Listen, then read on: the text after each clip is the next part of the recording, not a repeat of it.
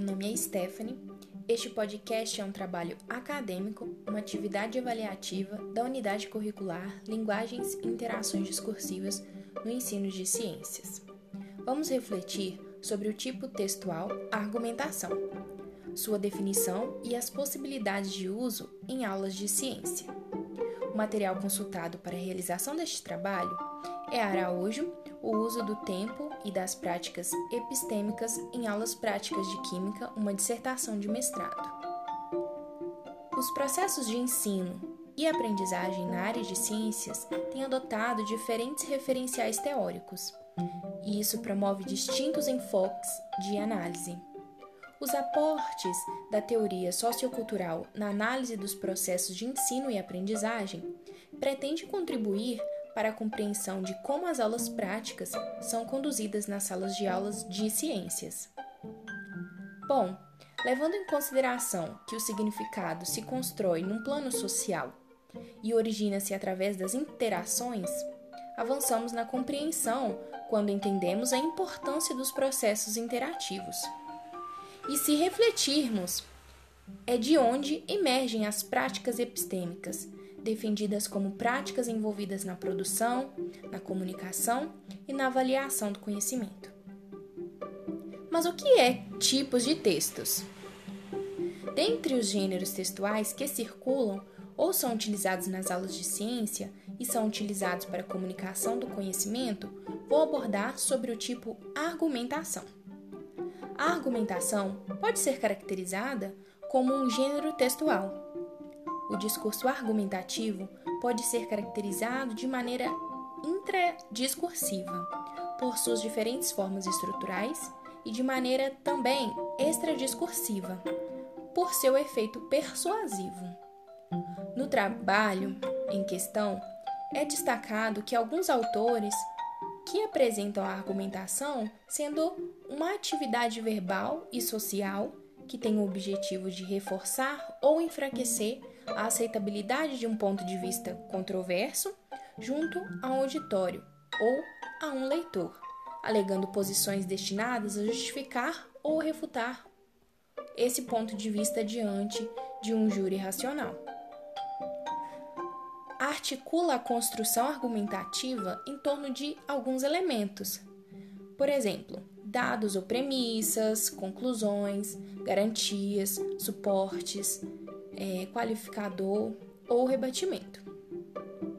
Nesse sentido, a argumentação é o desenvolver enunciados que visem a buscar o assentimento ou induzir a persuasão de outro indivíduo por meio da articulação entre essa conclusão e sua justificação, o que pode envolver dados, garantias, suportes e qualificadores é indiscutível a importância exercida pela experimentação na construção da ciência e do pensamento científico.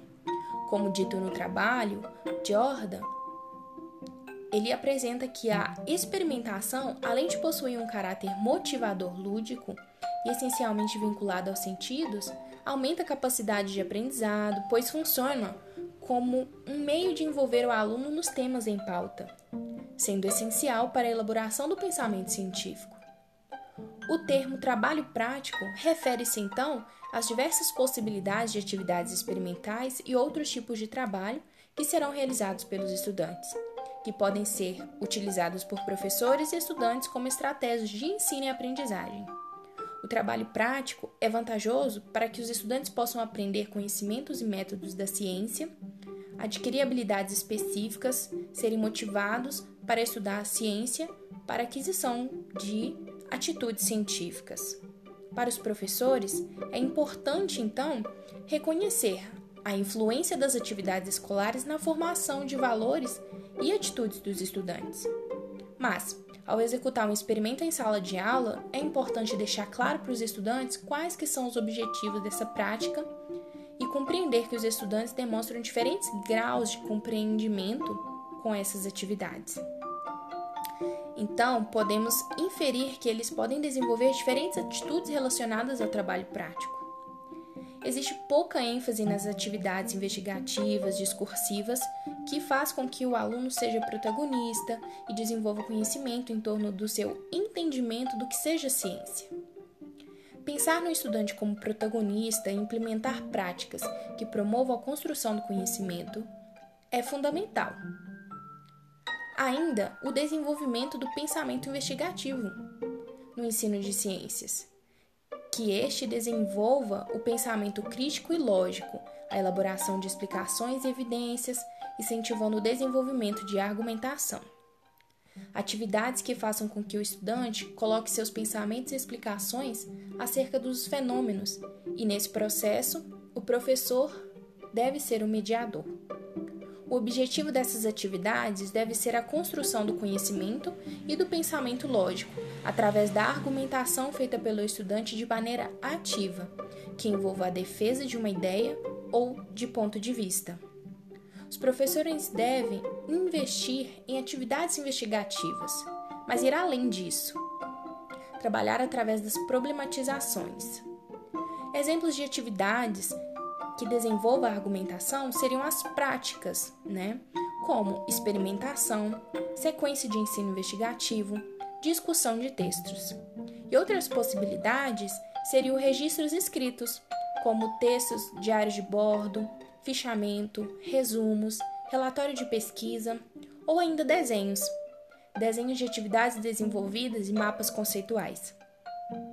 Essas atividades podem ser desenvolvidas em grupo, potencializando as discussões, o desenvolvimento crítico e argumentativo, bem como trabalhar em grupo e aprender outras habilidades necessárias. Um exemplo é a atividade considerando o ensino investigativo, onde o professor apresenta uma situação-problema e um questionamento de como os estudantes resolveriam essa situação. O professor deve mediar a discussão e a construção de argumentos, com o objetivo de que o estudante interaja e explique o que ele está percebendo e vá reformulando suas ideias. Espero que tenha gostado da reflexão acerca do tipo, do tipo textual argumentação. Bons estudos!